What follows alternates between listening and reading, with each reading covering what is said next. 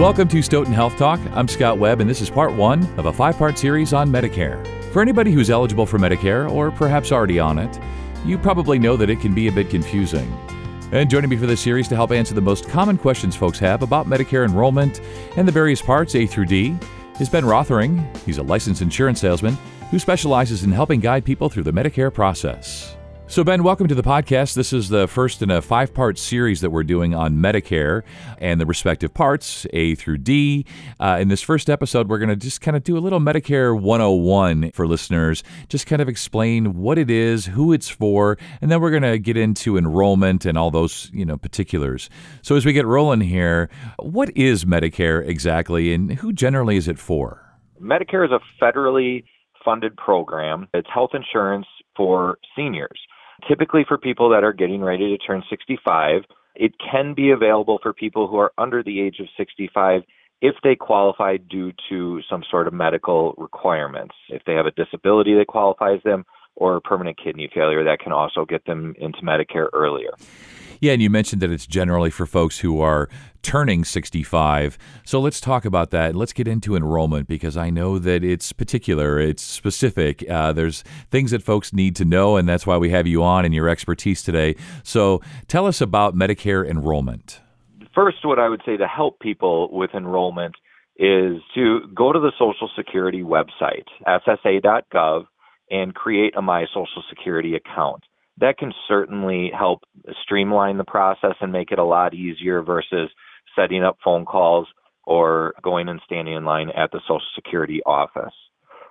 There are three different timelines that most people are going to fall into, or enrollment periods as we call them. The first enrollment period is called the initial enrollment period. This is when someone is getting ready to turn 65 and it's a seven month long window. It starts three months prior to your birth month, your birth month, and then three months after your birth month. So a lot of people will fall into that, especially if you want to go on Medicare right away. The next enrollment period that most people will fall into would be called a special enrollment period. So this would be if someone decides that they're going to keep working beyond the age of 65 and they still maybe have group coverage through an employer or maybe their spouse has coverage through an employer. And down the road, years later, they decide that they're going to retire and now that group coverage is going to end.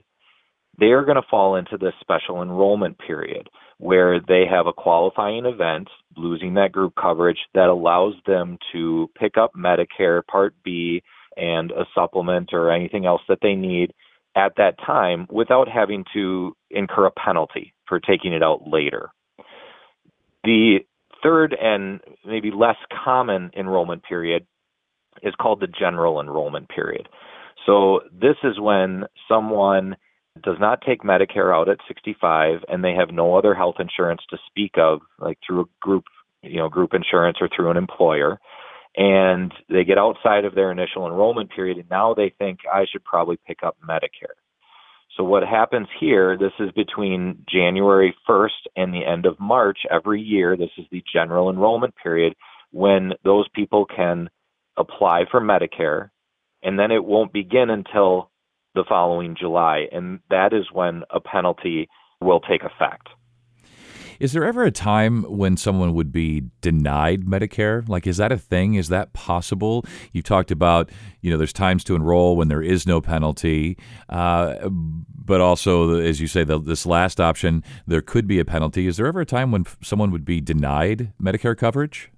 I don't believe anybody would be denied Medicare, uh, like Parts A and B, again, just during that general enrollment period if you didn't take advantage of the initial enrollment period or the special enrollment period, if you had one, you know, you would just end up having to pay a, a higher amount, right? There's a 10% penalty per year for every year that is delayed in picking up Medicare, you know, if you didn't have other health insurance to speak of that would cons- be considered as credible coverage. Got it. So you can't really be denied Medicare, but of course there can be penalties uh, for missing enrollment windows or enrolling late or you know whatever it might be. Uh, so it's really great to have your expertise because my head was kind of spinning a little bit at there. I was like, oh my, how would the average person, the average citizen, be able to manage all of this? And uh, Ben, I'll give you an opportunity here. Tell folks how they can reach you, what you do specifically. I mean, today your role in, in this series is to help educate, obviously on behalf of Stoughton. And for the listeners, uh, this is a great education, a great free education. But you also uh, get paid to do what you do. So tell folks a little bit about yourself, what you do, and how they can reach you. So I am actually a former school teacher, and I got into this because I still want to be able to help and educate people. I know that Medicare can be very confusing for a lot of people. And so if I can help try to smooth out the process, that's my goal. And I don't charge consulting fees or anything like that. If somebody likes me enough and they want to work with me and I'm more than happy to help, then you know that's how I end up making my living.